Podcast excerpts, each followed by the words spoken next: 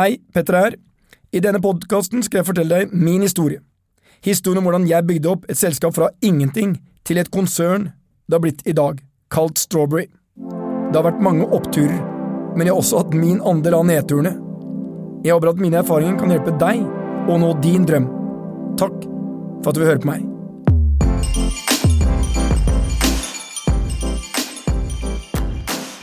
I år 2000 så fikk jeg nyss om at det svenske selskapet Fastighets AB Balder var til salgs. Balder eide noen av de største hotellene i Sverige, deriblant hotell Globe. Hotellet ved den kjente eventarenaen Globen i Stockholm. Hotellet kunne huse 750 konferansegjester. I tillegg eide Balder noen av de mest lønnsomme spa-, yacht- og golfresortene i Sverige. Totalt sett snakka vi om 75 000 kvadratmeter eiendom. Dette var muligheten jeg hadde venta på. Det eneste problemet var at jeg ikke hadde penger. Så når jeg forberedte meg til en forhandling, så går jeg gjennom alt, alle tall, alle papirer, alle ønsker motparten måtte ha, alt som kan by på problemer, som vi kaller det showstoppers. Hva er viktig for motparten? Jeg prøver å visualisere forhandlingsprosessen.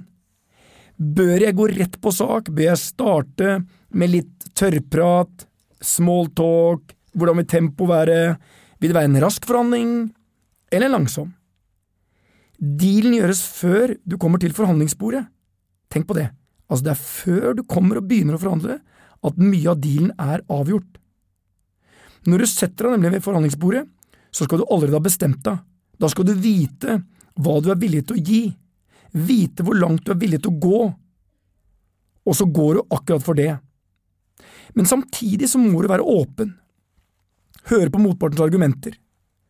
Forberedelser og åpenhet gjør at du kan tilpasse deg der og da. Balderforhandlinger skulle gjøres, selvfølgelig, i Hotell Globe. Den morgenen så jogga jeg i Stockholm. Jeg hadde favorittlåten min på øret. Prince og Bruce Springsteen. Alt fokuset mitt handla om forhandlingen. Det var det eneste jeg klarte å tenke på. Jeg jogga gjennom et svært boligområde syd for Globen. Jeg hadde lagt meg tidlig kvelden i for, før jeg var klar. Etter frokost hadde teamet mm, som var med meg, formøte. Der fordelte vi roller, la taktikk, diskuterte dealen. Vi var usikre på hvordan vi skulle gjøre det. Vårt hovedproblem var at vi ikke hadde penger. Vi ble derfor enige om at vi måtte komme på banen raskt. Vi måtte ha styring over forhandlingene. Vi skulle etablere hvem vi var, hva vi hadde, og skape et inntrykk av at vi var en solid kjøper. Jeg visste jo at dette var en unik mulighet men jeg mangla penger. Jeg hadde en gang styrebeslutning om å få lov til å kjøpe. Det siste visste jeg at jeg skulle klare å fikse i ettertid. Det første, penga, var litt verre. Forhandlingen starta til lunsj, og lunsj i Sverige er makka og salat. Ramløsa og Prips mellanøl. Begge parter hadde med seg, jeg vil si hele førsterekka si, advokater, rådgivere på begge sider. Administrerende direktør i Balder tok ordet først. Han viste en prestasjon hos selskapet, gikk gjennom historie, tall, han fortalte om det ene hotellet etter det andre, og tida gikk, og han halte ut så godt han kunne. Jeg skjønte hva som var taktikken hans. Balder ville bruke lang tid, de var der mest av alt av én grunn, de skulle gi oss det vi kaller en teaser, de skulle la oss få lyst, de hadde ingen intensjoner om å gjøre en deal eller en handel den dagen. De skulle ikke selge til den første og beste interessenten.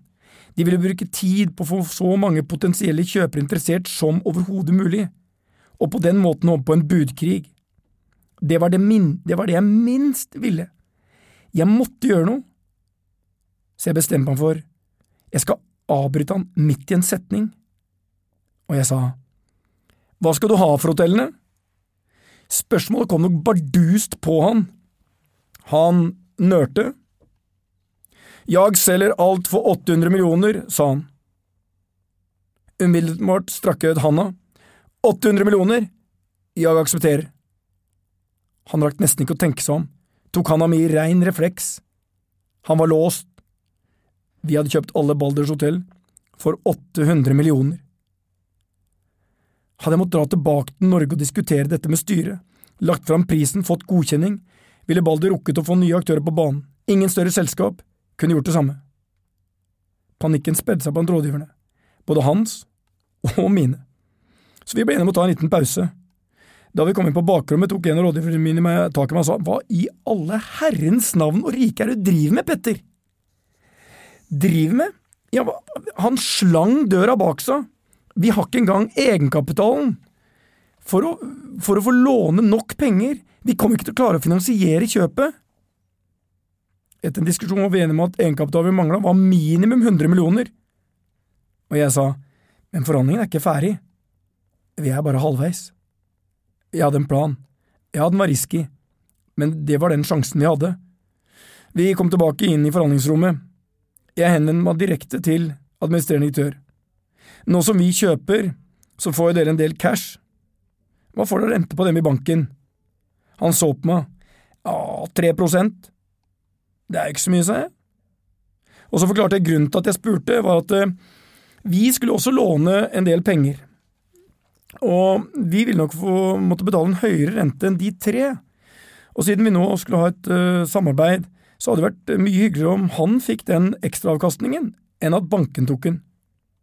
Så vi kunne kanskje låne litt penger av ti til seks prosent. Han nølte litt, og sa hvor mye tenker dere på? 100 millioner, sa jeg. For andre gang så tok vi hverandre i handa.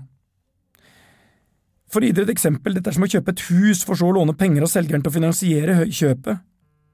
Balders direktør forlot stillingen kort tid etterpå. Ryktene gikk om at det var misnøye blant, de, blant svenske aksjonærer hos Balder for at salget nok hadde gått litt vel fort.